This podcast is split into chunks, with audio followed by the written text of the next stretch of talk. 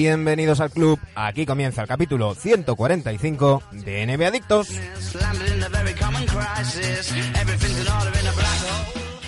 Cuando todavía tenemos los pelos de punta por la terrible lesión de Nurkic, al que le deseamos la mejor de las recuperaciones posibles. Eh, hay que seguir, hay que hablar de playoffs porque cada vez falta menos. Ya hay muchos equipos a los que les quedan ocho partidos eh, para terminar la temporada regular. Ya hay más equipos clasificados, ya hay más equipos eliminados. De todo eso hablaremos hoy en Evectos. Por supuesto tendremos con nosotros a Sergio Jimón, que ya ha vuelto de sus vacaciones, y a Dani Egea. Pero además, hoy tenemos a un invitado que pisa en Adictos por primera vez. Eh, una de estas jóvenes promesas, por no decir ya una realidad, que podemos ver en Movistar Plus. Y vamos a decirlo desde el cariño, uno de esos frikis como Dani, que le gustan todos los deportes, que controla hasta la petanca, pues Javier López estará hoy con nosotros.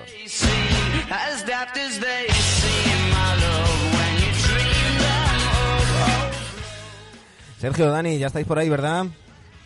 Ya estamos por aquí. Buenas tardes desde Tarragona. No sé si le habrá hecho mucha gracia a nuestro invitado en la comparación que acabas de hacer, pero bueno.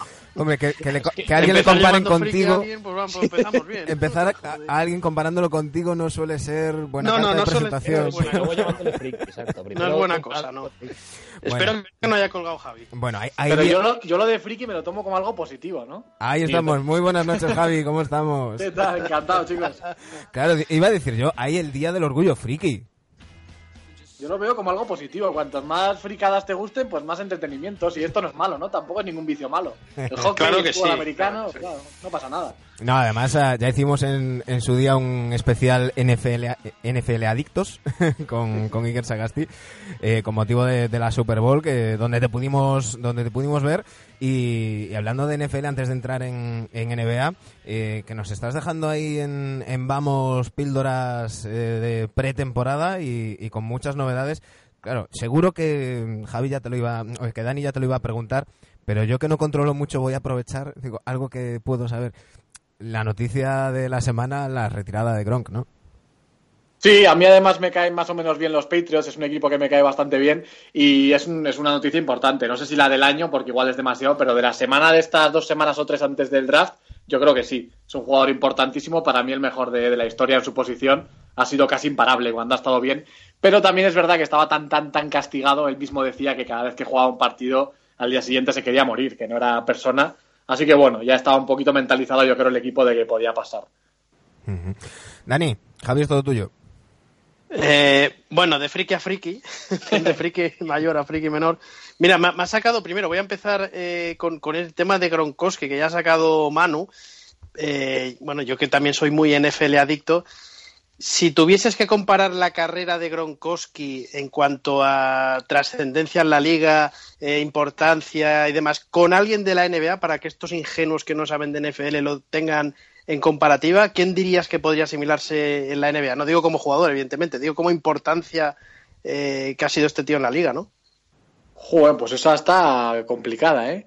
Está bien importancia ¿eh? en la liga, sí, sí, sí. Yo, leía hoy, yo leía hoy... Estoy pensando en alguien físico, estoy pensando en alguien que por, que por dominio físico haya marcado diferencias, pero que además haya sido...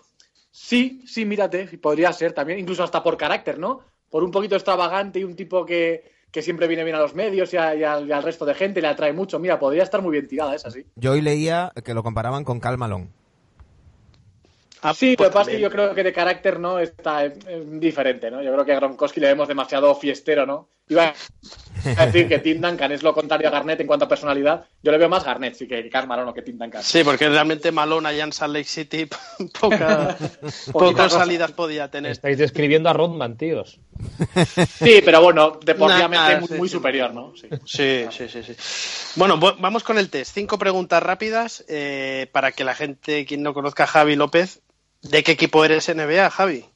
Eh, bueno, el equipo que más me ha gustado siempre es Indiana Pacers, pero porque cuando más eh, friki fui de la NBA, que fue cuando era adolescente y tal, cuando empecé, había un jugador que me encantaba, que era Jermaine O'Neal, que es el único jugador del que tengo la camiseta. El otro. Bueno, luego me, cogí una de, de Sprewell, pero esa ya era un poquito más reliquia. Pero Jermaine O'Neal era mi jugador preferido y soy un poco más fan de Indiana, pero no, no soy un forofo tampoco. ¿eh?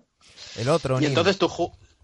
Sí, Y, No. y entonces, ¿tu jugador, ¿tu jugador preferido de todos los tiempos? Germain, Germain, O'Neill, sí, sí, es mi Germain, jugador el otro, preferido, ¿eh? sí. Oh. El otro Neil, eso es.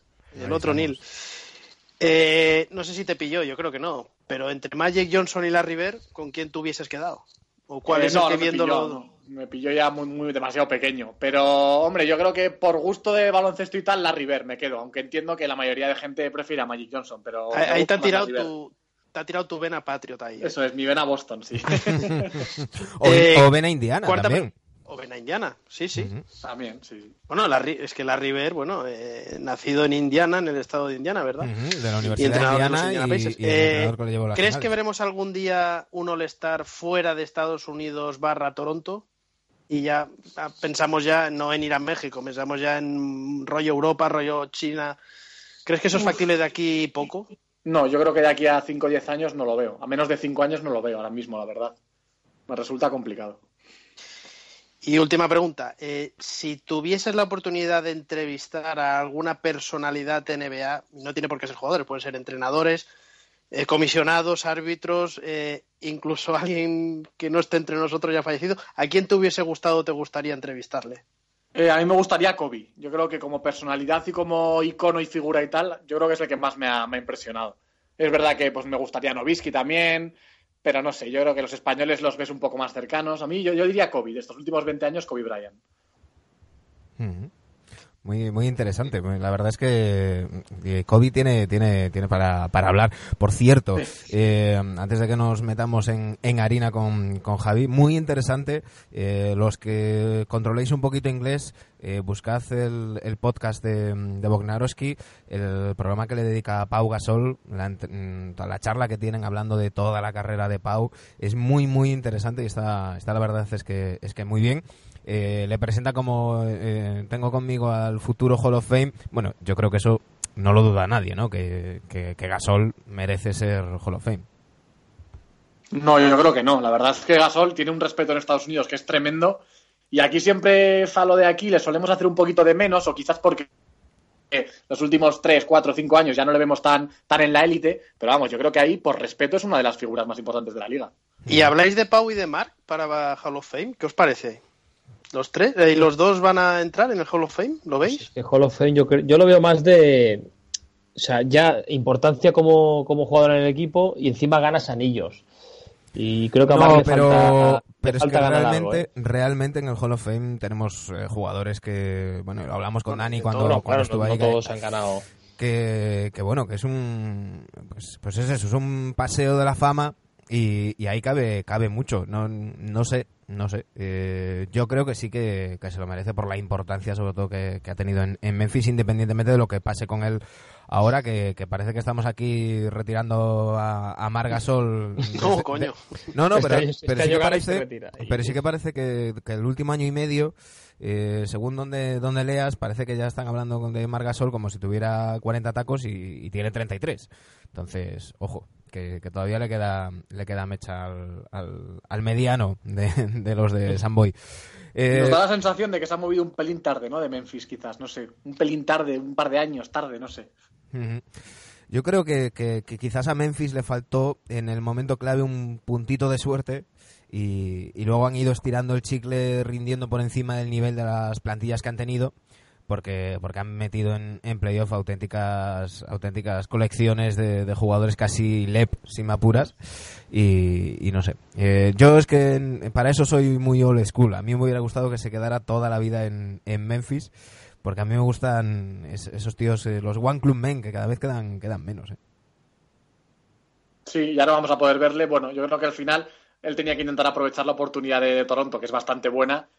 Nunca sabes, ¿no? Si le va a salir bien. Seguramente, como solo puede ganar uno, es muy complicado. Lillard, ¿no? Últimamente siempre habla de que él quiere estar en Portland y que le da absolutamente igual ofertas, títulos y todo ese tipo de cosas. Por cierto, pasa. hablando de, de Lillard y hilando con, con el tema de la lesión de, de Nurkic, que, que esta madrugada se, se partía la pierna literalmente, en una jugada extraña, porque tampoco es un, un apoyo, no pisa, o al menos en, solamente vi la imagen una vez, no, no quise recrearme, pero pero no, no parece que pise a nadie y en, una pelea por un rebote al, caer se, se rompe la, tibia del peroné. Eh, y, decía Lilar que, bueno, que, no podían ahora eh, revolcarse en su pena y empezar a decir que pobrecitos de ellos y tal. Dice, no es lo que Nurkic quería, querría. Eh, tenemos que sobreponernos y. Pero que ha muerto. hacer con, más fuerza. No, coño, pero. la puta, su, tibia, su tibia sí. No, pero es, es, una lesión. No, ya, ya, te entiendo, te entiendo. Pero ha sonado como no lo que nos gustaría que hubiese hecho. No, pero quiero decir que, que, que todos prácticamente hemos pensado, bueno, hasta aquí la temporada de Blazers. Eh, a veces en estos casos. era pieza importante. ¿eh? Claro, eh, y estaba en su mejor momento de su carrera. Y en estos casos uno nunca sabe, ¿no, Javi? Si, si es un golpe devastador, como, como dijo Terry Stotts, o si por el contrario mm, los compañeros redoblan esfuerzos y, estoy pensando en, pues por ejemplo, hablando de Pau Gasol, de aquella selección de, de 2006 con, con Gasol lesionado le gana, le gana a Argentina, ¿no? Sí, yo creo que la historia de Portland estaba un poquito marcada también por lo del año pasado, porque si te fijas, todos los equipos están muy igualados en el oeste, tampoco hay una gran diferencia entre Denver, Utah, San Antonio, Portland. Me da la sensación de que muchos pueden ganar a otros muchos, pero Portland yo creo que tenía esa cosita de la venganza de ese 4-0 que le mete Pelicans, que yo creo que este año tenían claro que, no, que el final no podía ser el mismo. Luego es verdad que es muy complicado, pues puedes avanzar una ronda, dos ya es muy complicado, pero al menos la sensación que fuera otra. Y esto yo creo que en cuanto a moral, pues un palo serio. Falta muy poquito, se meterán en playoff y por supuesto y tal, pero no sé, yo me da más miedo un poco en lo, en lo anímico y tal que, que baloncestísticamente hablando, que hombre, es verdad que estaba muy bien Nurkic, pero vamos, con Lillard y con McCollum y compañía van a competir, a ver si no se vienen muy abajo. Bueno, iba a decir que hay, que ver McCollum también, ¿no? Eh, si llega o no llega. Porque anda, muy rencante el hombre. Yo, mm, yo, yo os lanzo otra pregunta a, los tres. Eh, si fueseis uno de los cuatro primeros equipos, pensando que Blazer no se va a clasificar entre los cuatro primeros, que bueno, eh, va a estar complicado la verdad, ¿os gustaría juntaros con los Blazers? pensando en ganar la primera ronda, porque claro, las otras opciones, Oklahoma, fíjate tú de George y Westbrook, San Antonio, cómo está Popov y, los amigos, Clippers, esa extraña amenaza, y Utah, que viene como un bólido. ¿No creéis que realmente Blazers se puede volver la perita en dulce de primera ronda? Sí, es que creo que va a quedar cuarto, ¿eh? Yo me mataría por ser el quinto, ahora mismo. Yo también creo que van a quedar cuartos al final, porque creo que el calendario tienen todavía algún duelo contra equipos del este y tal, pero yo creo que van a quedar cuartos. Yo de los que de todos los que están por ahí, Utah sí que lo veo mejor equipo que, Portland. San Antonio, Clippers no. Bueno, Oklahoma tiene más potencial, pero Utah sobre todo es el que más miedo me daría.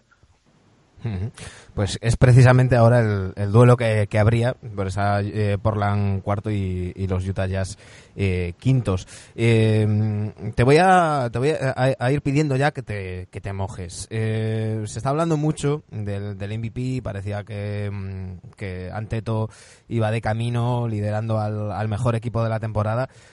hasta que las bajas hicieron que Harden se pusiera en modo bestia y, y, lo que está haciendo es, es una auténtica mm, animalada. Eh, Javi, ¿tú a quién le darías el MVP a día de hoy? Yo se lo daría a Harden. Yo para mí es Harden. El mejor jugador de la NBA ahora mismo es él. Es verdad que no sé hasta qué punto, siempre lo decimos, el récord puede tener su importancia. Y Milwaukee, pues, si termina como mejor récord de la liga, pues eso puede tener peso. Para mí el, mejor jugador de la temporada es Harden. Estaba viendo precisamente aquí un, dato que decía, solo dos jugadores eh, en esta temporada han, anotado más de 1.500 puntos, eh, dado más de 500 asistencias y anotado más de 200 triples, Harden y D'Angelo Russell. Y nos ponen el dato de que el de los Nets, en los últimos cuatro partidos, promedia 34 puntos 10,8 asistencias, 5 rebotes, 4,8 triples y 2,5 robos. Eh, se ha destapado D'Angelo. Tremendo. A mí es un jugador que tampoco me convence tanto, ¿no? Como para. Es verdad que escuchas los números esos y parece una súper, súper estrella. Pero no sé, a mí cuando me ha tocado algún partido siempre le veo un poquito irregular, que un día sí aparece más, otro día este año no se le puede poner ni un pero, pero no sé, esa sensación de que sigue teniendo esa actitud un poquito de pasotismo, de bueno, a veces me apetece más, a veces menos, es un segundo nivel, ¿no? Aunque es muy bueno, pero no sé, no llega al nivel de superestrella. De esos jugadores que, a lo mejor entre las orejas no está amueblado del todo. y ahora es muy fácil criticar a los Lakers por haberle traspasado, pero, pero bueno, yo también lo hubiera traspasado. Yo creo que en parte eh, la explosión de, de D'Angelo viene por, por ir a un mercado menor y a un, con Claro. menos foco, foco mediático. Eso también es importante en los jugadores. Sí, Eso yo creo que le sí. vendría bien a alguno más de Lakers. Dani, Sergio. Sí, dale, dale, Sergio.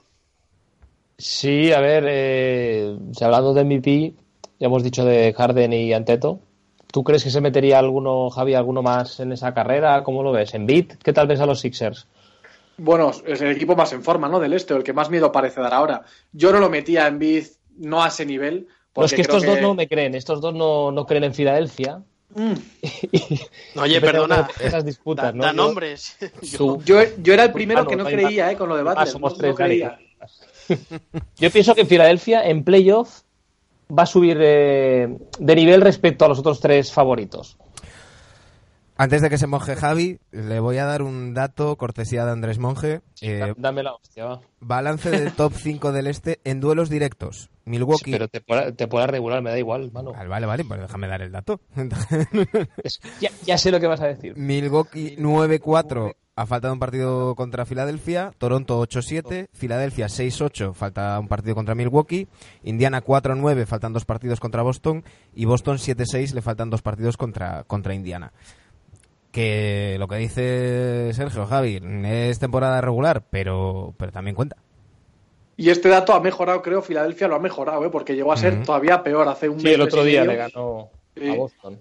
No sé, yo, yo era de los que cuando llegó Jimmy Butler no me convencía. Es cierto que estas dos semanas no tengo más que callar y, y tener un poquito de miedo con Filadelfia. Yo creo que, que tienen cinco jugadores, un quinteto, cinco o seis jugadores bastante fuertes, pero tampoco me extrañaría mucho verles perder con Boston o con Toronto o con Milwaukee. No me extrañaría nada. O sea, no, está todo muy igualado. La verdad es que este año pues, seguramente sea el año que más mola el este, ¿no? Las semis, ganas hay de las semis verlo. del este pintan, las semis del este pintan genial, ¿eh? Y la primera ronda de que se junte con Indiana. Con Indies. Eh, de 0 a 10, Javi, ¿cuánto te preocupa Boston?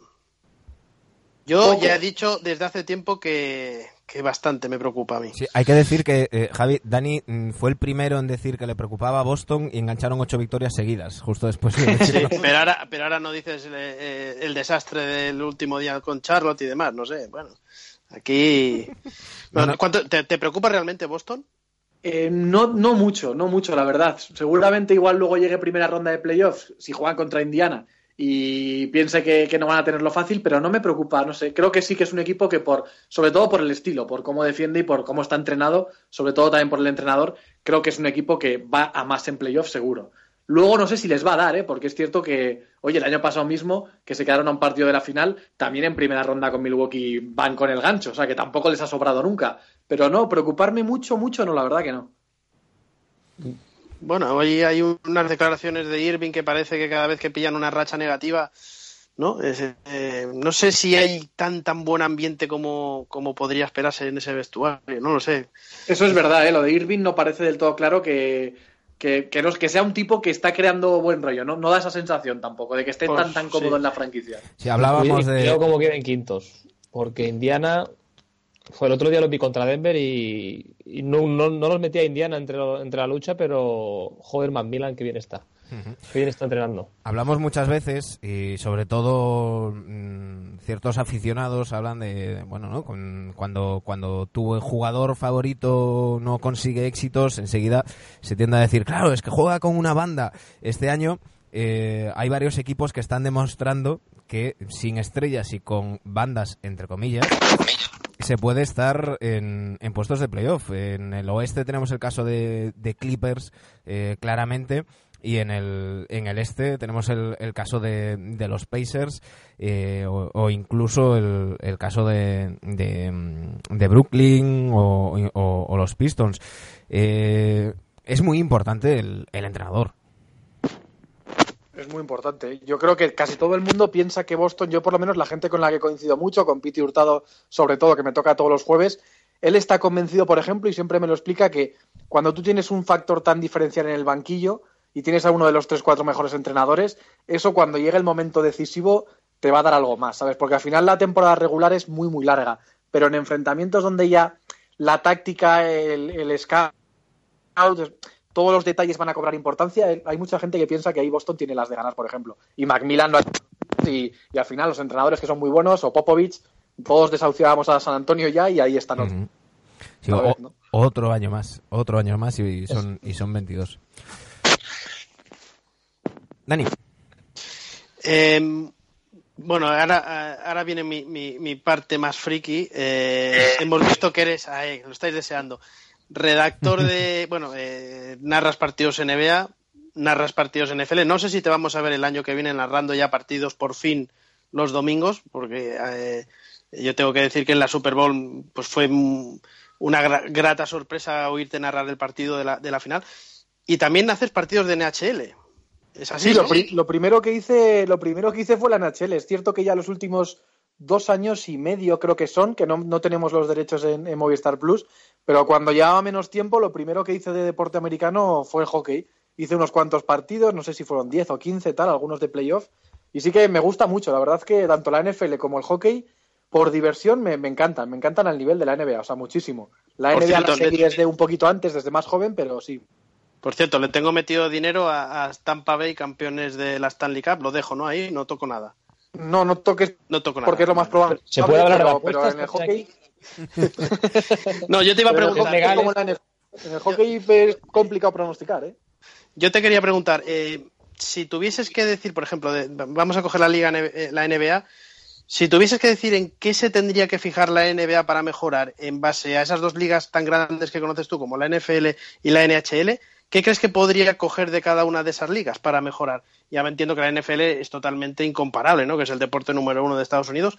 Pero, hostia, tú, sabiendo tan de cerca cómo son esas dos ligas, ¿qué dirías? Oye, pues eh, a lo mejor Silver se tendría que fijar en esto, cómo hacen, cómo hacen estos tipos estas cosas.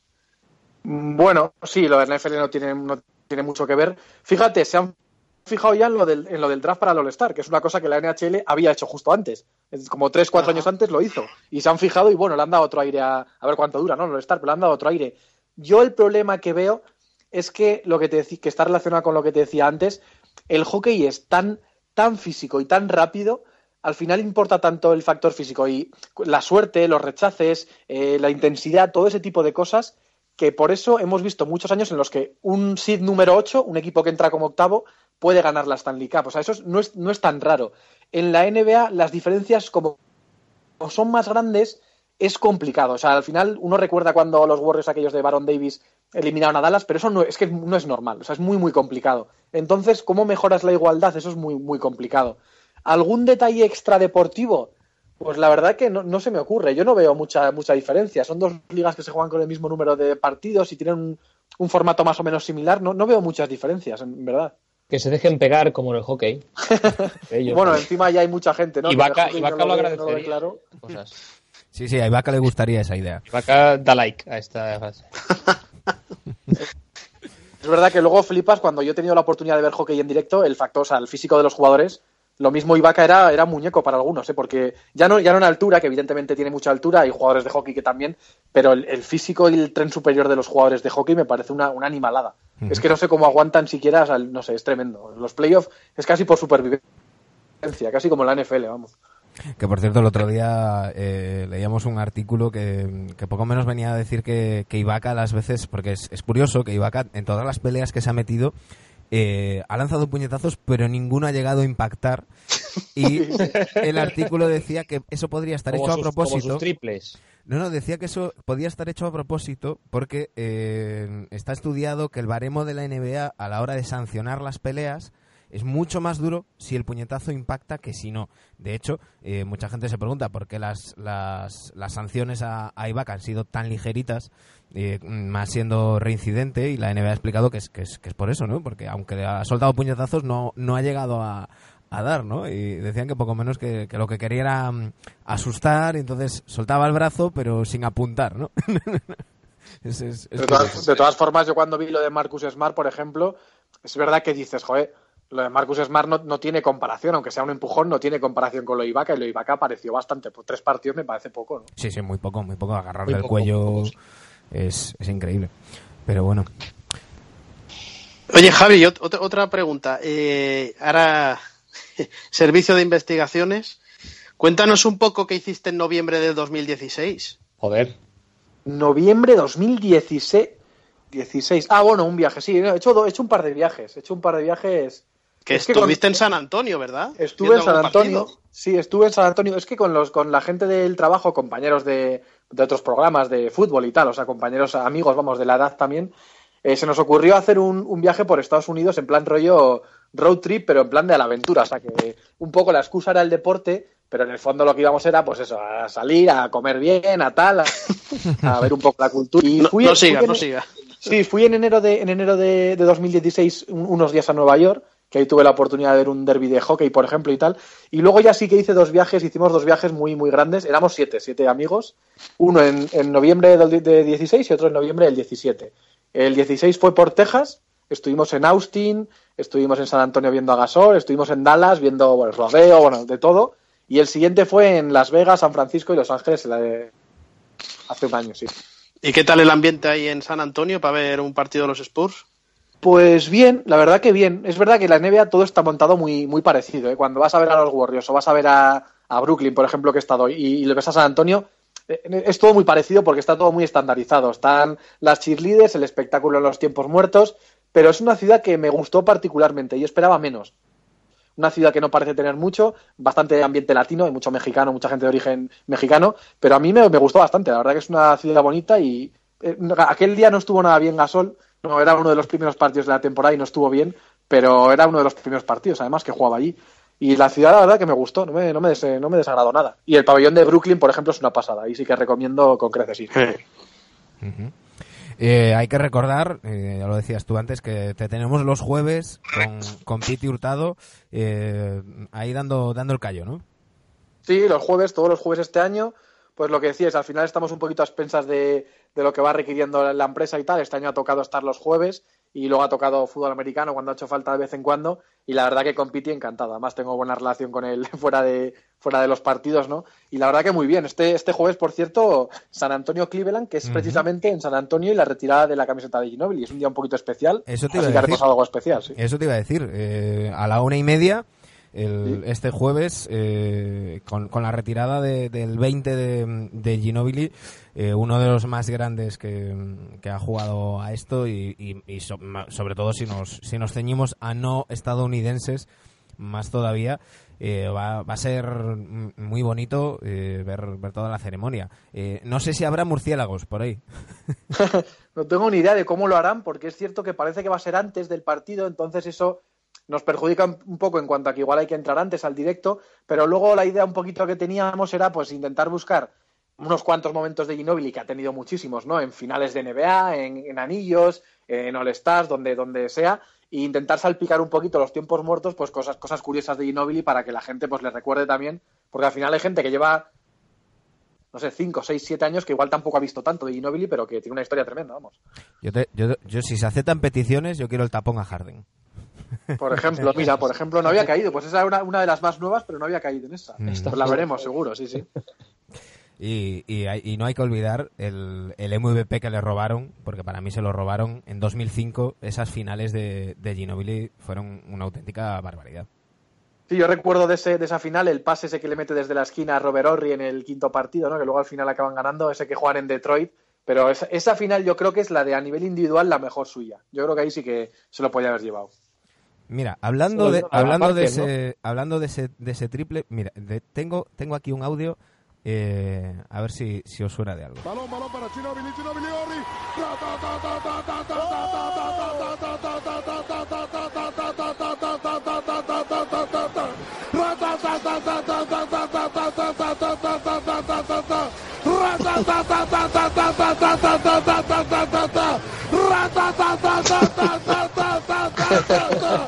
Ese extraño elemento llamado Orri de Increíble. Se vuelve loco, tío. Increíble, Andrés Montes.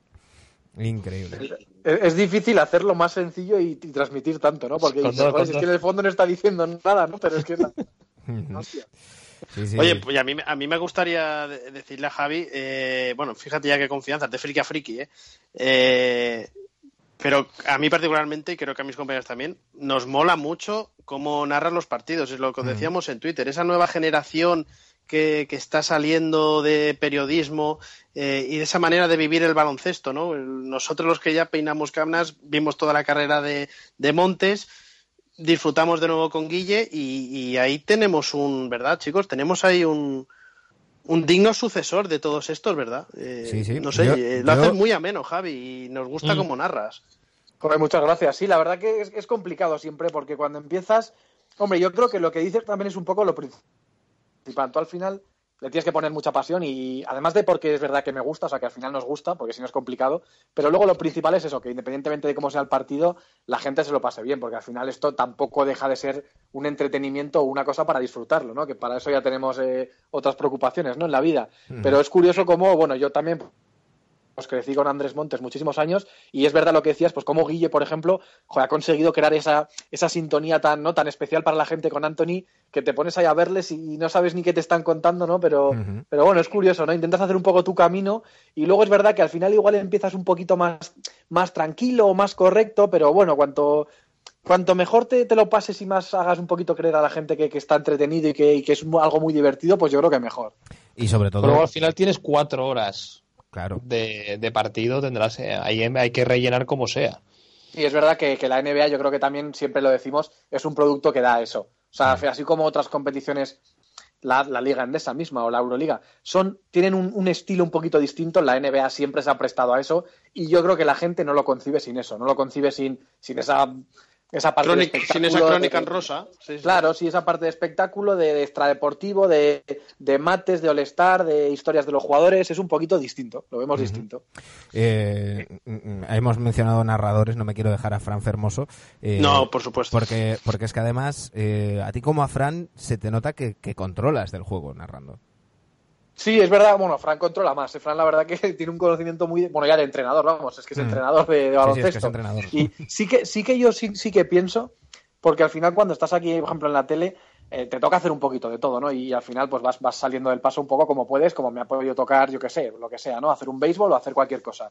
Pero es verdad que sí que creo que para, para ofrecerle a la gente algo un poquito más, sí que creo que hay que tener un mínimo de, ya no de, conocimiento incluso táctico diría, pero sí del deporte. O sea, sí que hay que entender un poquito lo que está pasando y poder hacérselo llegar a la gente. Yo creo que esa es la única parte un poco de periodista, ¿no? De labor periodística que hay un poco en la narración. Luego todo es entretenimiento, pero sí que creo que hay que tener un pelín de, conocimiento, que por supuesto también aporta al comentarista, para intentar hacerle llegar a la gente de manera sencilla cosas que están pasando y que, que entiendan lo importante, ¿no? Que no simplemente sea pues de nombre a nombre, de aquí a canasta y de aquí a defensa, ¿no? Que al final es un poquito lo más básico.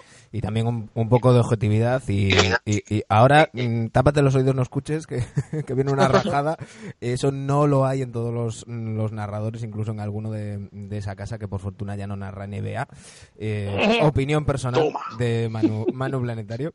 Eh, El programa no se hace responsable de las opiniones de su director. Responsable solamente, solamente mío, pero sí que es, es verdad cuando, cuando hay narradores y comentaristas que saben y que son objetivos, se juntan las dos cosas, pues podemos disfrutar muchísimo como, como hacemos cada jueves en, Movistar Plus.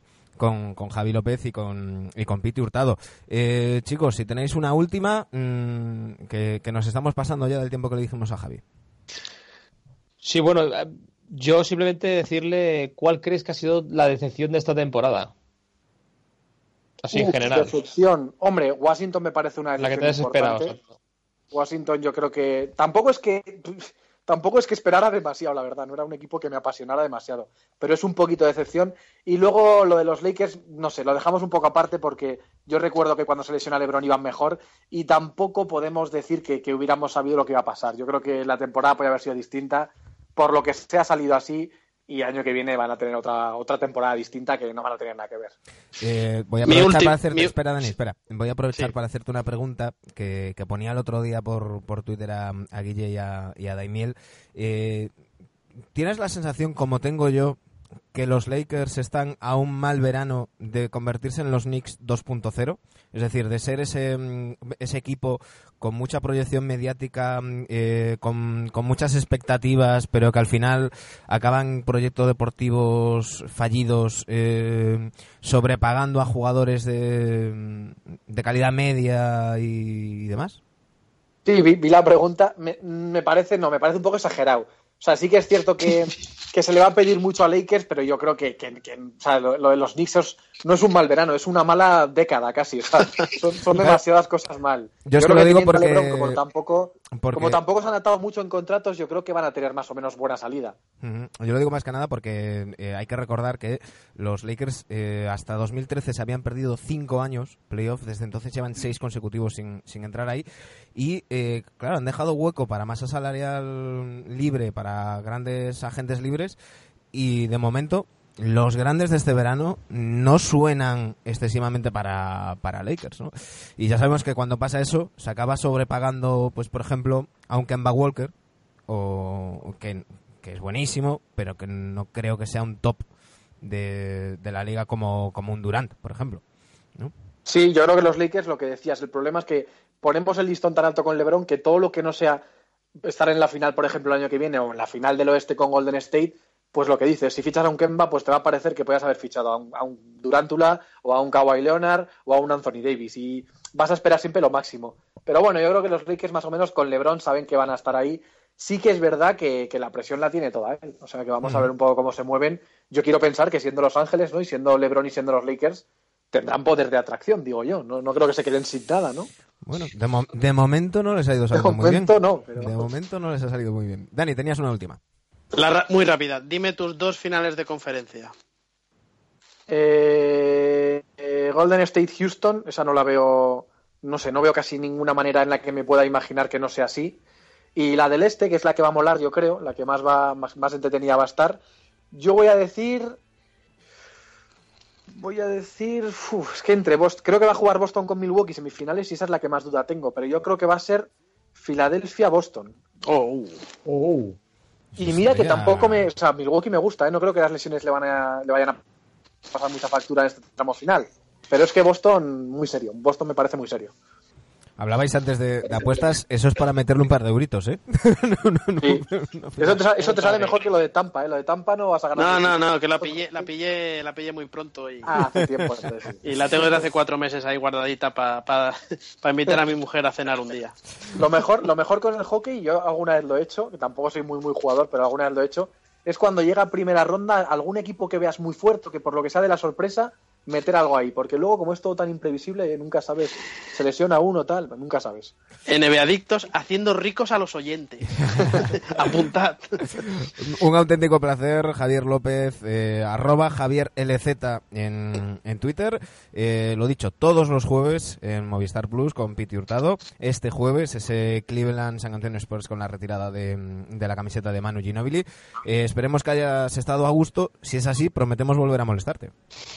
Sí, sí, encantado, por supuesto. Al final, buah, siempre lo digo, pero cuando también he hablado en algún podcast de NFL y tal, joder, todo el trabajo que hace muchísima gente de po- podcast, de, de grupos de amigos, de juntarse, al final esto enriquece mucho el mundo del deporte americano, me parece vital. Porque me parece que es un mundo que todavía sigue entrando mucha gente en él y todo lo que sea sumar, me parece la verdad un acierto total. O sea, es, es entretenidísimo. Pues muchísimas gracias, Javi. Un fuerte abrazo. Un abrazo a vosotros, muchas gracias. Chao.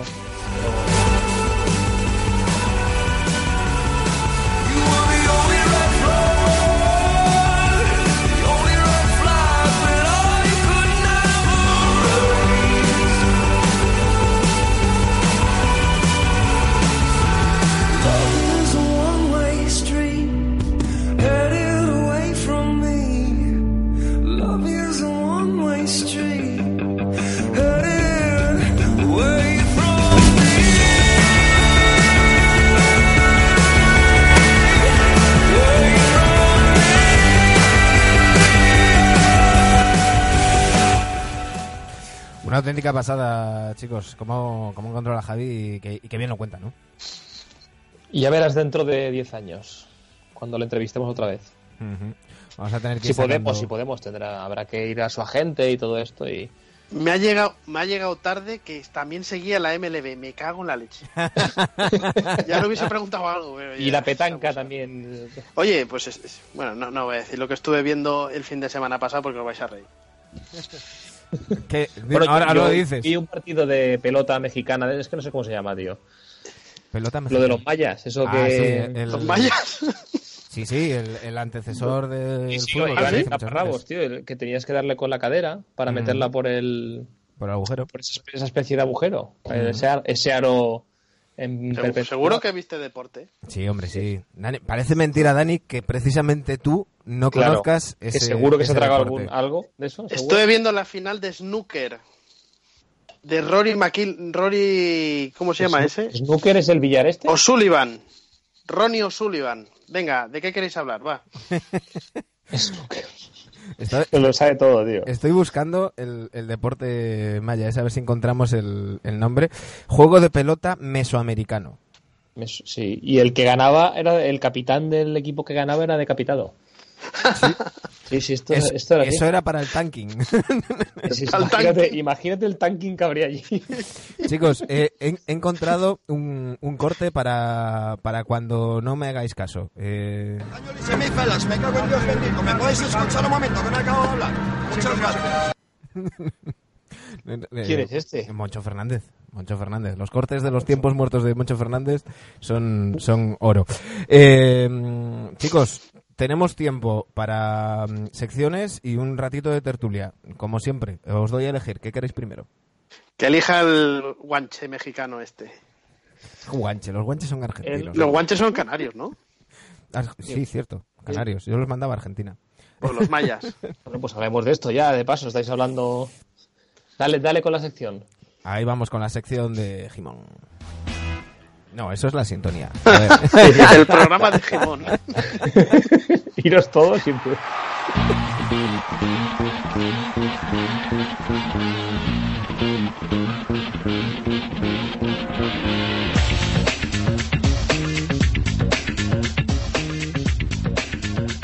el redraft.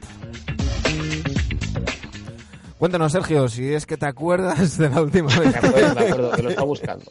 Tampoco era tanto, tanto. El 12 de marzo fue. Claro, El retrato de los Milwaukee Bucks. ¿Y cómo quedó la cosa? Chris Paul, Eric Bledsoe, Clay Thompson, Antetokounmpo y Embiid. Que dijimos dinastía, pero más de la mitad de las votaciones le dieron como campeón NBA. Bien, Que bueno, bien, claro. canalillo, ¿no? Teniendo en cuenta el lastre, pues, pues oye. ¿Y con quién vamos hoy? Es verdad, es verdad. Pues hoy menos mal que hice los deberes y me queda uno solo. Tengo que volver a, a repasar, ¿no? Eh, Minnesota Timberwolves. Uy, Minnesota Timberwolves que no lo han hecho del todo muy bien. Sobre todo, bueno, la, más que nada por, por una lesión importante que tuvieron.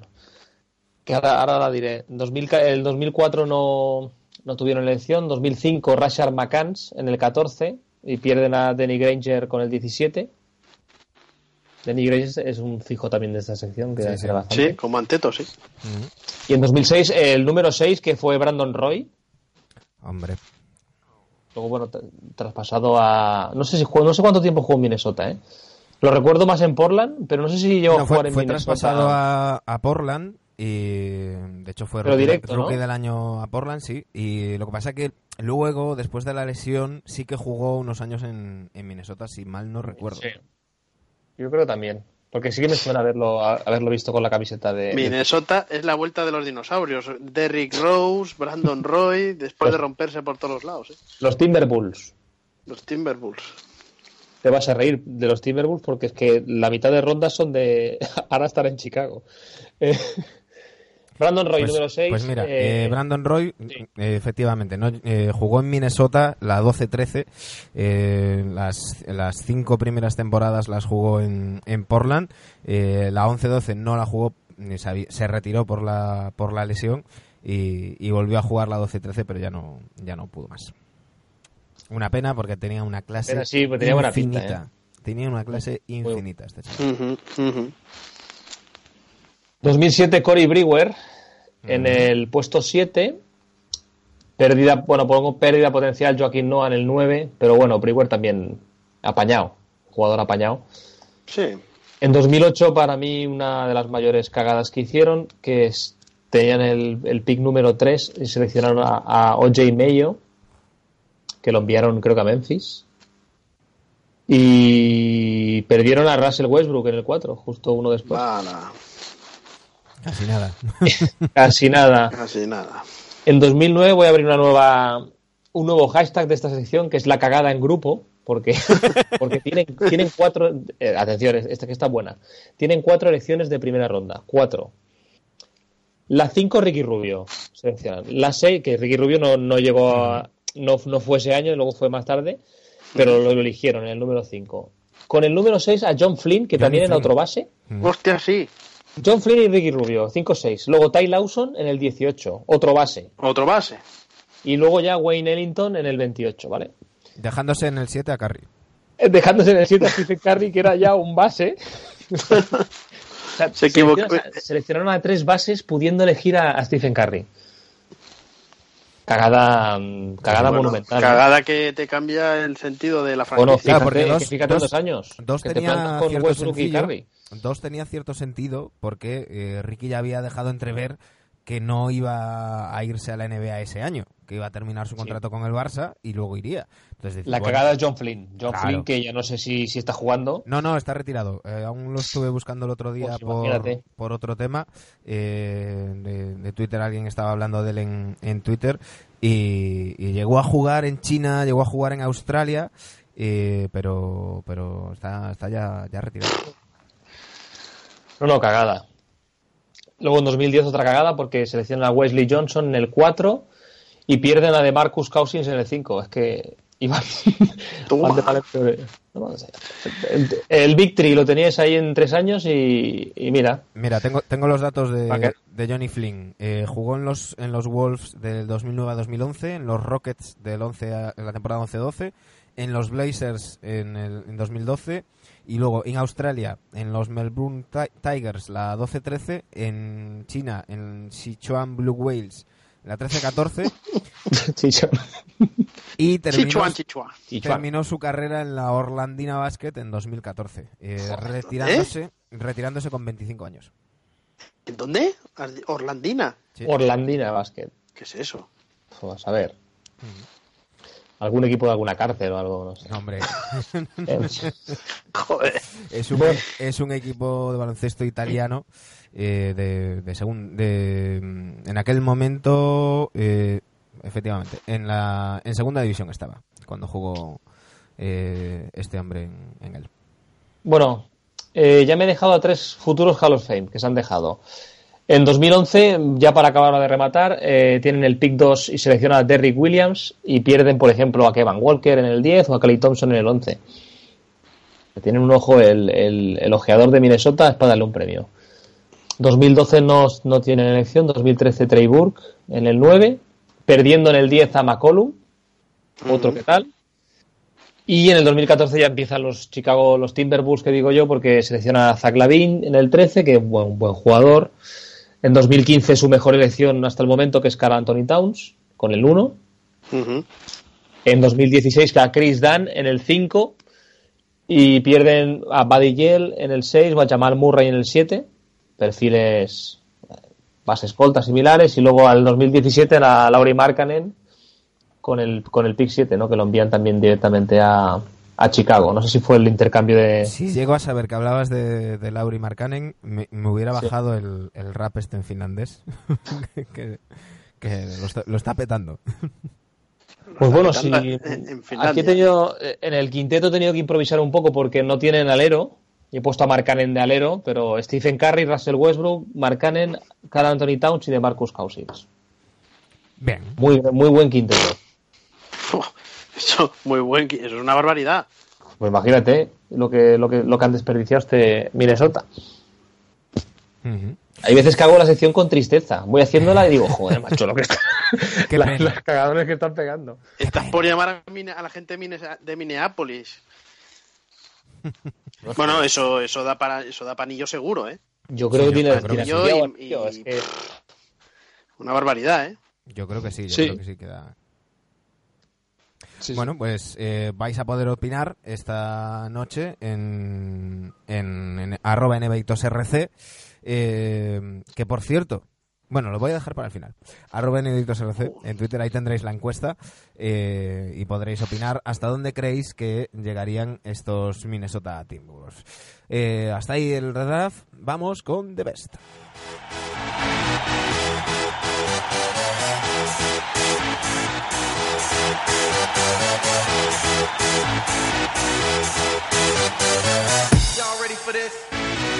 Con Dani Egea. Cuéntanos, Dani. Semana pasada, pese a que los reversistas nos dijeron que votarían a Boston Celtics, Chicago Bulls del segundo tripito 83%, la dinastía de los años 60 de Celtics el 17%. Eh, no han escuchado a los mayores y, y, bueno, a ver, yo no me parece tampoco eh, que esté fuera de lugar que Michael Jordan pase ronda o este segundo tripit pase ronda, pero hostia, un 83-17, bueno, se podría discutir, ¿no? Venga, pues seguimos. eh, Nos toca recordamos que dar, estamos en- dar números. en no- ¿Cuántos quedan? No, bueno, todavía quedan. Estamos en la segunda ronda, pues eh, quedan unos pocos. Venga, decid un número, va. Del 1 al 16, Yo voy a decir el 2. el 2 que ya lo dijimos la semana pasada, Vale, pues el 3. Joder, Manu. que también está dicho. Madre mía. Joder. El 7. Venga, el 7 no está dicho. Pero yo iba a decir el 4 también estaba dicho. El 7, a ver. Nos han pedido que cambiemos la manera de hacer esto, pero no hay tiempo ni dinero.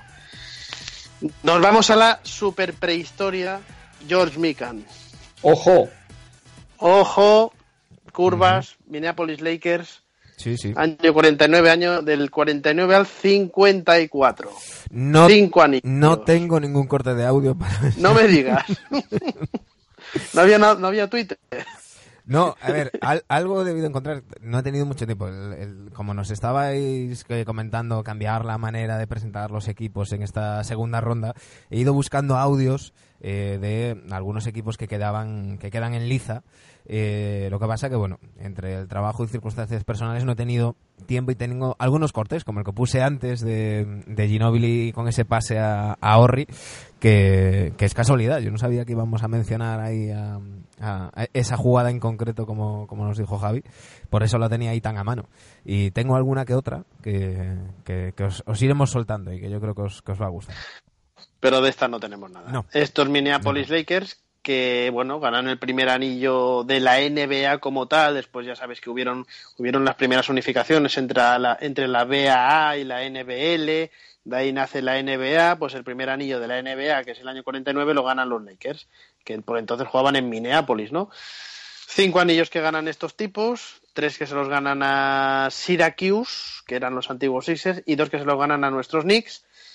Y bueno, no vamos a entrar ahora a profundizar porque ya lo hicimos en primera ronda, pero bueno, eh, George Mikan, uno de los mejores jugadores de la historia, y yo del resto me suena mucho eh, de haber visto alguna cosa, ver Uy, Dani, del resto poco más podemos, ¿sí? que dijiste que te sonaba mucho a alguien, pero te perdimos. Sí, y nadie lo sabe. Ver, Bernd Mikkelsen. Ujú. Y bueno, poco más podemos decir de aquellos Lakers que no hubiésemos dicho ya, ¿no? Eh, la única cosa, pues bueno, para quien no lo recuerde, lo de Lakers viene que son los lagos de la región de Minneapolis. En Los Ángeles Lakers, Los Ángeles no tiene ni un lago. Ni un lago. A lo mejor alguno Sí, tiene, bueno, alguno pero- tiene, pero Como esa no Memphis viene de ahí. Grosso. Esa, esa es la historia que pasa como, como por ejemplo con los Utah Jazz, ¿no? Que eran de, Sí, o que eran Memphis, de que New Orleans y- o los Memphis Grizzlies, que tampoco hay Grizzlies en, en Memphis, pero sí que va, va yendo el, el nombre con, acompañando a, a la franquicia. Eh, pues por un lado tenemos a esos primeros Lakers y Sergio, te toca a ti ahora decir un número. ¿Cuál digo? Eh, eh, el 11. El 11 que no está dicho. Muy bien. A la primera, sí me gusta. No, yo creo que a lo mejor tienes algún audio de esto, ¿eh? a ver. Sam. Cassell, Kenny Smith, Clyde Drexler, Robert Horry, espera, espera, espera, espera, espera, espera, espera, espera, espera, ¿Tenemos algo? Espera, espera, espera, espera, espera, espera, espera. Para, para la máquina. Es- escuchen. Este para Olajuwon, Olajuwon, lanzamiento de Olajuwon, canasta de Olajuwon. A ver si despierta. Hakim, de Dream. El bailarín de claqué del Cotton Club. Ahí Qué tenemos. grande, tío. El Qué bailarín de claque del claque Club. del Coto Club. Pues sí, estos Rockets del 94-95 que ganan dos anillos, que son los anillos en los que el primero no participa Michael Jordan y el segundo Michael Jordan ya se incorpora a la liga a mediados de la liga, pero no llegan a las finales, ¿no? ¿Recordáis contra quién jugaron las finales? Eh, uy, ahora me... Contra- del Knicks, 94. con- contra los Knicks. Muy bien, Sí, sí, la primera es ante los Knicks 94 de Win. Knicks, pero la del 95 ahí me pilla. Los Orlando Magic, ¿no? De Shaq y, Sí, Cierto. señor. y, y Cierto, Penny sí, Hardaway. Porque estos. Magic son los que eliminan ¿no? A a, Jordan. Michael Sí. Jordan en los playoffs del 95. El, el primer anillo le remontan un 3-2 a los Knicks para ganar ese primer anillo. Y en eh, las segundas finales contra los Magic de O'Neill y Hardaway, pues un 4-0 brutal. Eh, bueno, hemos hablado de Hakim Olajuwon. Poco se ha hablado, yo creo que de Hakim Olajuwon, de la importancia que tuvo este jugador en la, en la liga en aquellos años, ¿no? Mm. De todos aquellos pivots, ¿no? Eh, un jovencísimo Shaquille O'Neal, pero pienso en Pat Ewing, pienso en David Robinson, Hakim Olajuwon, algunos que seguro me dejo. Yo creo que mucha gente minusvalora a Hakim, ¿no? Eh, y se queda más con otros nombres. Para mí fue el mejor pivot de aquella generación, sin ninguna Pues duda. te digo una cosa, Kobe Bryant ha publicado recientemente, no sé si, bueno, o lo he leído yo recientemente de su top 5 histórico y lo, y lo mete como pivote Mm. a Hakim, por Sí, ejemplo, a- por delante de Shaquille O'Neal y, y gente de esa de su época. Hombre, yo, yo en histórico, yo creo que, que tanto mm, Karim Abdul-Jabbar como Bill Russell deberían de Sí, estar. no, es que lo de- pone también, ¿eh? Pone, ahora- a Ah, ver top si 5 no- de pivots, dices. No, no, el... Sí, co- es, es que no sé, bueno, si luego, luego publicamos la imagen. Vale. No, yo digo que, que top 5 de pivots para mí sin duda, pero claro, ser en, en un quinteto, en el mejor quinteto ideal, yo creo que, que- que tiene un, un par de, de señores por delante, pero, pero después el, Yo sobre el todo de lo pies decía que por, tenía... por esa década, ¿no? Por esa sí, década sí. de los 90 que había muy buenísimos pivots en aquella época, ¿no? Eh, para mí fue, fue el mejor de todos aquellos. Sí, sí. Entre Pat Ewing, entre el joven Shaquille O'Neal, como digo, no sé, ahora no voy a, ahora no recuerdo más. Del almirante Robinson, que le recuerdo partidos de 70 puntos. Eh, para mí, bueno, y la manera de jugar este tío a baloncesto, que es que era pura clase. que por, sí, que por movimientos podría estar jugando ahora, Sí. con esos movimientos y aún así hacerle trajes a, De a, los, hecho, a, los, a los pibos de ahora, digamos. De hecho, eh, se elogia mucho el juego de pies de, de Joel Embiid, por ejemplo, eh, y, es, y es- es algo que recuerda mucho al de, al de Karim Abdul-Jabbar, a Karim Abdul-Jabbar, al de Hakim Olajuwon, eh, que, que estaba viendo justo ahora la, la imagen que decía que decía Jimón. Eh, Para el que no, para el que no lo hubiese visto Olajuwon, eh, un contemporáneo a su época, por ejemplo, Sabonis. mm, sí, sí, Un tipo muy parecido a cómo jugaba Olajuwon. sí, sí. El Sabonis de antes de destrozarse las rodillas era, era muy, muy similar. Eh, bueno, hay, hay partido. ¿Sí? ¿Creéis que hay partido? Sí, ¿no? Yo voy a votar a Houston, Hay que recordar que... eh, que lo reconozco, básicamente. Hay que, hay que recordar, bueno, primero, que esos primeros Lakers nos quedaban muy lejos, lo que hablamos cuando hablamos quizás de los Lakers, de los Celtics de Russell y demás, que claro, una liga con menos equipos, incipiente todavía, con menos nivel en general, eh, y claro, los, los Rockets, bien es verdad que aprovechan eh, la retirada de Jordan, pero son en, en, esa, en esa década de los 90, son el único equipo, eh, si quitamos San Antonio ya en el 99 después del, del lockout, son el único equipo que le quita anillos a, a los Bulls. Eh, eso tiene, tiene su mérito, sobre todo por que también aguantan el proyecto, aunque luego se sumarán Barkley, Drexler, mm, demás, eh, fueron cosas ya secundarias, pero aguantan con un proyecto, aguantan con un, con un Mm. jugador. Eh, un Olajuwon que venía ya de los 80, de aquellas torres gemelas con Ralph Sampson. Con Ralph y- Sampson, y- sí. Y demás. Bueno, Drexler se, Drexler se les junta en el año 95, Sí. a mitad de temporada. Eh, yo creo que por simpatía que le tenía ese equipo, porque recordad, aquí no es que valoren, aquí hay muchas maneras de valorarlo esto, eh, yo por simpatía, por cercanía probablemente, eh, y por manera de competir, votaría también Rockets. Vale, nos, nos, nos pasa aquí, Jimón, la, la imagen y habla de el Team USA, o sea, lo que sería el quinteto de, Ameri- de que han jugado en la selección estadounidense.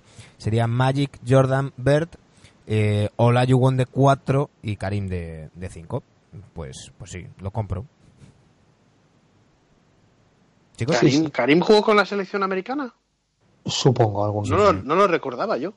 Sí, la- No. me imagino que en su época de, de algunos Juegos Olímpicos, ¿no? ¿Alguno? Sí, o al igual, seguramente sería cuando estaba en la época universitaria, que es cuando iban Claro, claro. a la selección, a las Olimpiadas. Sí que, sí Hay que recordar que hasta el 92 no entran los, los profesionales. Por ejemplo, en el Dream Team, bueno, que de aquella no, no se denominaba así, pero en el equipo estadounidense del 84 eh, estaba Michael Jordan, por ejemplo, y, y era todavía mm, eh, eh, jugador universitario. Bueno, hay, hay partido, ya sabéis. En arroba nmadictosrc podréis, podréis votar eh, con qué equipos quedáis. Si con los Lakers, eh, aquellos Minneapolis Lakers, Lakers del inicio de la, de la NBA, o con estos Houston Rockets eh, de los de mediados de los 90, del 94 y del 95. Eh, chicos, eh, nos queda, nos hemos pasado ya de la hora. nos queda Qué para- sorpresa. para, para dos pinceladas. Lo primero, una novedad. Y es que eh, ya estamos en Instagram, ¿no, Jimón? Ya estamos, todavía vi- todavía vírgenes, pero pero pronto ya iremos poniendo cositas y seguro que la gente se va se va a divertir con las stories. ¿Cuántos, cuántos seguidores tenemos a cuando estamos grabando esto? Pues pues el doble, tío, más del doble de, lo que- de lo que me esperaba. Hay que tener en cuenta que todavía no lo hemos lanzado. Arroba nmedictosrc, al igual que en, que en Twitter. Ahí nos tenéis en, Instagram. Eh, intentaremos interactuar de, de maneras distintas. Mm, Ya os iremos dando novedades. eh, pero bueno, para que nos podáis seguir por diferentes medios, bien sea Twitter, bien sea Instagram. Eh, Facebook lo vamos a dejar más de lado. Eh, si lo echáis de menos, decírnoslo y nos lo pensaremos. pero de momento ¿Queréis que colguemos fotos nuestras grabando? Pues decídnoslo y, y no lo vamos a hacer. No, hacer bueno, pero, programa- pero puede, puede haber. Pero podemos, podemos hacer un, un directo, podemos hacer. ay, Se pueden Oh. hacer cosas, se pueden hacer cosas. Desde el NBA Café. Es- ese es el sueño. Bueno, chicos, eh, yo lo dejaría hasta aquí. Eh, ¿Quedamos ahí bien? ¿O hay algún tema que se nos haya quedado en el, en el tintero que quedáis? Que Yo quiero criticar a todo programa de deportes futbolero que se ha pasado el día de hoy eh, Con las imágenes. con la imagen de, de la lesión de, de Nurkic. Yo, que- O sea, me parece, la- me parece lamentable. yo quiero aplaudir aquí en zona, por ejemplo, que directamente no lo han puesto. Correcto. Entonces, eh, yo creo que no hacen falta poner las, las imágenes. Todas las imágenes que se ven en medios estadounidenses son de mucha clase. Hay una foto en concreto que hay un pie de un jugador que justo está puesto de manera que no se ve la parte lesionada. Se ve a Nurkic en el suelo, mm, retorciéndose de dolor, pero no se ve absolutamente nada más. Eh, luego ya cada uno elige si Mm, quiere ver la ujú. acción o no. Eh, en, en días como hoy es, es tan sencillo como poner Nurkic Claro. lesión y vas a encontrar el vídeo. Eh, no hace falta ponerlo a alguien que simplemente entra a informarse a un, a un medio. Pero bueno, Yo iba a deciros, eh, mm, iba a decir que os llevaba la contraria, pero yo creo que me vais a entender que no os llevo la contraria. Yo creo que una cosa es informar y una cosa no deja de ser noticiable lo que ha pasado. Y hay muchas maneras de poner esa imagen Claro. y repetirla. Y yo creo que una cosa es informar como tendríamos que informar o los medios audiovisuales. Y hay muchas maneras de poner esa imagen, muchas maneras, y otra cosa es acarnizarse como hemos visto últimamente. Bueno, o sea, yo- yo, por mí, ok a poner una imagen eh, y cuidándola y, y viendo qué es lo que estás poniendo y lo que estás enseñando, sobre todo también a chavales y demás. Y otra cosa es, pues, repetir una detrás de otra, detrás de otra en el mismo programa. Yo no lo he visto, no lo he visto. eh, apenas veo canales generalistas, pero además es que hoy no, no, he te- no he tenido tiempo de, de verlo, pero me imagino que os referís a Pedrerol, a los Manolos y, y esta gente.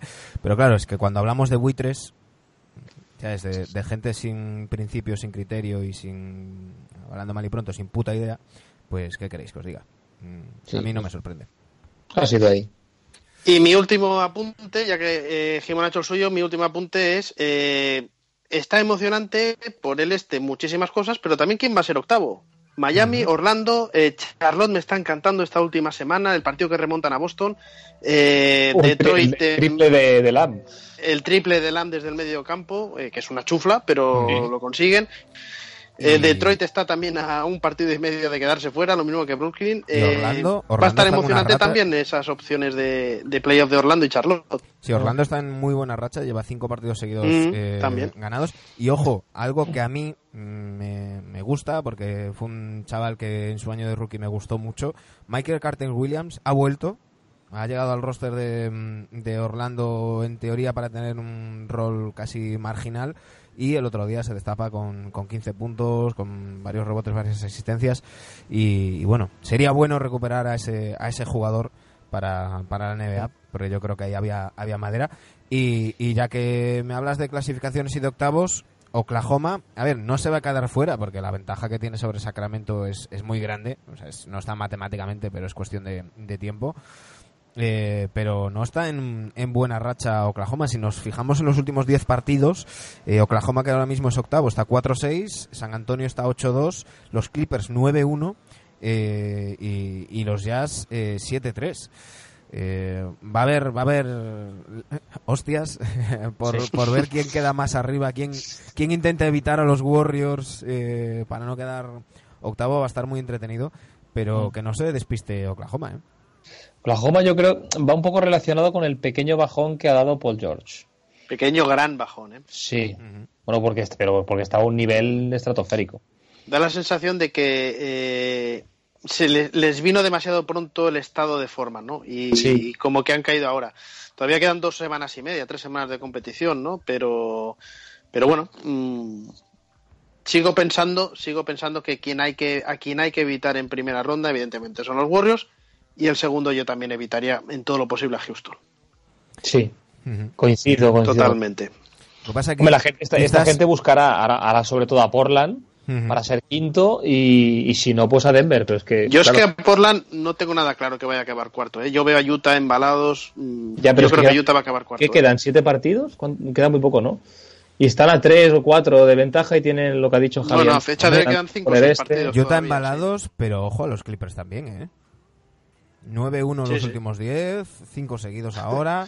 Eso sí que me sorprende. Necesitamos Eh, a llamar otra vez a Johnny Rogers. Sí. y, Que nos explique qué coño Algo pasa ahí, algo pasado. y, y Doc Rivers diciendo diciéndole a, a- a Charania, creo que era que, que leía hoy, eh, que bueno, que en ningún momento se planteó ni de coña irse, irse a los Lakers, que es que uno de sus mayores aciertos ha sido dejar la presidencia. Eh, recordemos que era no general manager porque es Lawrence Frank, pero bueno, era el presidente de operaciones de, de los Clippers, además de entrenador. Y ahora es simplemente entrenador. Dice que, que ha sido una de sus mejores decisiones que tenían muy claro que querían entrar en playoff sí o sí, porque valoraban mucho más, eh, mm, primero, competir, crear una dinámica ganadora y una cultura ganadora en, en la franquicia, que, que conseguir un pick, porque consideran que de cara al verano que viene y la agencia libre va a ser mucho más atractivo para los jugadores recalar en un equipo con, con una cultura ganadora y, una solvencia que en un equipo que haya tenido pues un top 10 del draft. Bien dicho. Y bien dicho el zanjar el. O sea, Doc Rivers za- zanjar el, el tema, ¿no? Y, ¿no? y no dejar que se llene Twitter de humo como muchas estrellas para saber el futuro, ¿no? Un, un saludo a Kevin Durant. Exacto. Y por cierto, semana de retiro de camisetas. Marqués Johnson con Bucks, ha dicho Manu Ginobili, y esta noche cuando estamos grabando este capítulo, retiran el uno de Bosch. oh, En, en Miami. Ah, pues, En Miami, en Miami. pues, pues mira, a las, en Toronto, en Toronto también se deberían retirarlo. ¿eh? a las doce y media, eh, cuando son ahora mismo, eh, mientras estamos despidiendo el programa a las nueve y media pasadas, eh, pues nada, en, en un ratito os da tiempo de escuchar NBA Adictos antes de que, de que llegue ese partido de la retirada de, de la camiseta de, de Chris Bosh en, en Miami. Chicos, mm, un auténtico placer como siempre. Volvemos la semana que viene, ¿no? La semana que viene más. Vol- La semana que viene vamos a tocar cositas Vamos a tocar cositas. De calvos. Ojo, Explícamelo, Dani, porque me estás dejando Cositas de calvo. Cositas de calvos. la semana Lo, que lo viene. pongo en Instagram, lo publico. Yo, yo no llevo, llevo eso, yo. A lo que quieras. Empieza a poner calvo por ahí. Bueno, eh, eh, a ver, no dejemos las cosas así. Intentaremos tener la semana que viene a nuestro amigo Rodrigo Azurmendi y hablar de los Lakers y de esa, de esa primera fallida eh, temporada de, de LeBron en la franquicia angelina. Eh, y, y vamos a intentar volver a los lunes, ¿no? Porque se supone que es nuestro día, chicos. A ver, el mexicano. El lunes que viene sin falta, ahí estaremos. Genial, pues el lunes nos vemos, chicos. Un fuerte abrazo. Un abrazo, hasta luego. Adiós, chicos. When the lights went out. When the lights went out. I'm fine, Lo dicho, volvemos el lunes que viene. A todos los que estáis ahí, nos escucháis vía Spotify, iBox, iTunes. Muchísimas gracias por estar ahí. Eh, cada vez sois más y lo agradecemos.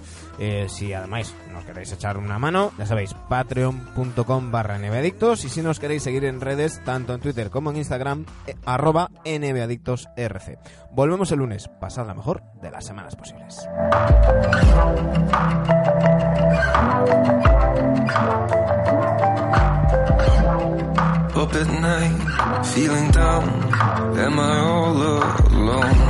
Hide away from it all in a stranger's home. Is it me?